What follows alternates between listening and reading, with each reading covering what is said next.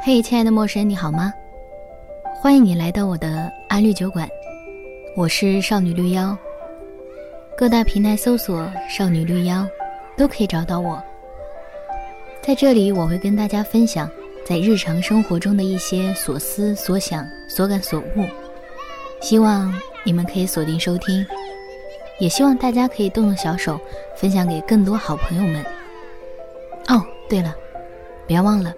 还有打赏功能，谢谢啦！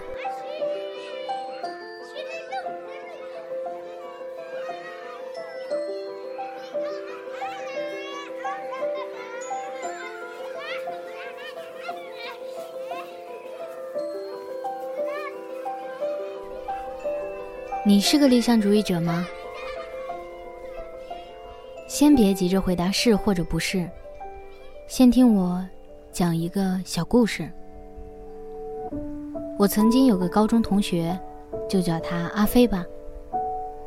阿飞属于在人群里不是很打眼的那种人，成绩中游，不是老师会特别关照到的好学生或者极差的学生。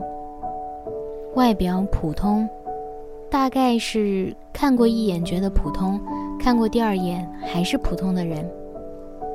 就是这样一个普通的人，最最不普通或者说不同寻常的地方是，他文章写得很好，很有灵气。其中想象的飞驰，就像上帝借他的手写下那些句子一样。我记得有次我们作文自由训练，我得了第二，而他是第一。以后每一次作文自由训练，他似乎都能拿第一。那时我就在想，说不定。以后他就是个作家呢。以后他成为作家了吗？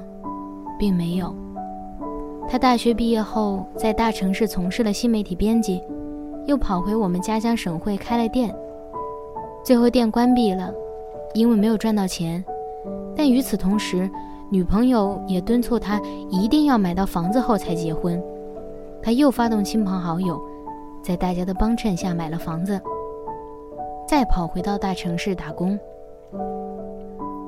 毕业后的头一年，他还会在网上写一写文章，但如今，他文章也很少写，成为作家，似乎是个遥不可及的梦。又或者说，是我之前对他的臆想。我们极少聊天，前不久聊天也是出于某个共同朋友结婚。商议该给对方多少礼金，我随口问起了房子之类的事情，他突然说：“我们别说这种事情了，感觉要是跟你也讨论这种事情的话，我的最后一点理想主义可能就真的死了。”我不知道该怎么回答他，只好问他：“我该是怎样的理想主义者呢？或者？”我是什么时候成为一个理想主义者的？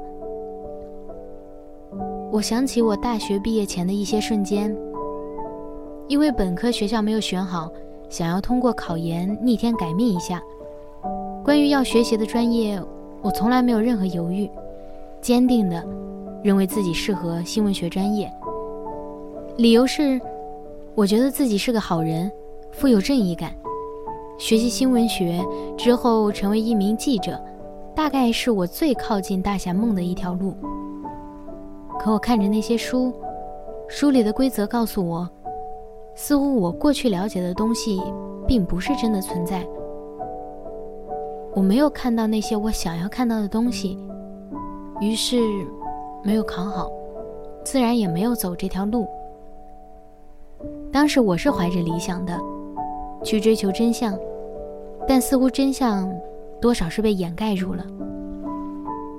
我至今仍然佩服那些敢于揭露真相的记者。他们中有人揭露了某位女明星之死并不简单，有人揭露了自己国家的民族之耻。他们信仰真相，勇敢坚强。因为我做不到，所以我尊敬那些做到的人。大学后的第一份工作。实习没多久就跟着老大创业了。老大曾说，带我们在北京买房买车，带我们发家致富，只要我们的 APP 成功了。我当时做的非常热血，一直怀着这个理想。后期融资耗尽，我们仍然没有多少长进，工资渐渐发不出来。我还会哄着自己说，为了大家共同的理想，这点小困难算什么呢？直到实实在在存在的问题戳破了这层泡泡，再大的理想，也至少得交得起房租啊。毕竟，我得活下去啊。我离开了这家公司后，开始关注更加实际的问题：薪资待遇。五险一金、买房、婚姻、家庭，曾经认为很实际、很现实的东西，认为我不太会碰到的东西，如今也渐渐成为我和朋友讨论的范畴。所以这样的话题也和阿飞聊了，却也产生了一种怀疑：我还算不算理想主义者？我确实产生了改变，我知道。我慢慢接受不能完全依靠理想活着这个观念，我也慢慢接受有时那些物质生活也会是我想要的。我似乎更像一个现实的理想主义者，理想的同时也没有完全摆脱现实。可他们是对立的吗？关心粮食和蔬菜就不是理想主义了吗？关心经济和政治就不是理想主义了吗？关心房价、婚姻就不是理想主义了吗？不，我觉得我还是个理想主义者，只是同时也没有回避世俗。什么是理想主义者呀？我在网上找到一个说法，觉得很对。理想主义者。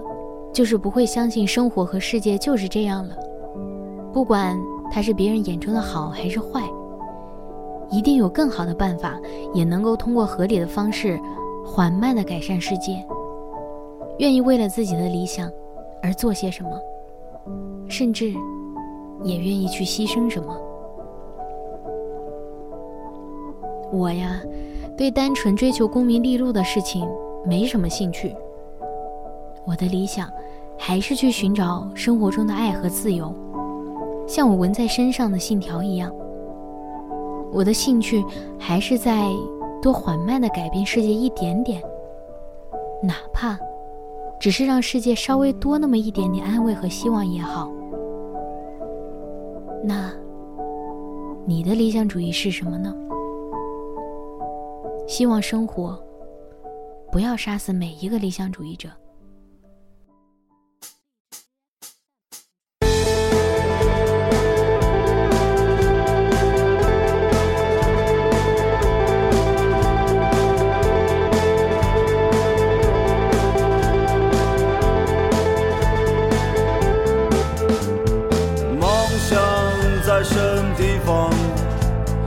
那么令人向往，我不顾一切走在路上，只是为了来到你的身旁，梦想在不在前方，今夜的星光分外的明亮，我向着远方，向着心上的姑娘，回头路已是那么漫长。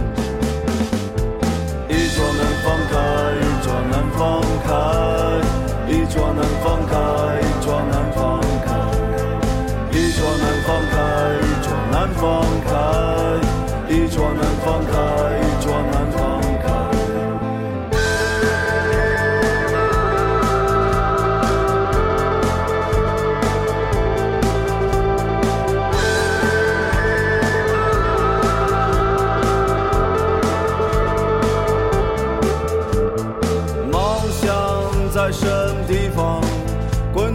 车轮滚动着年华我再也不愿沉醉不能入睡要继续还是要去面对。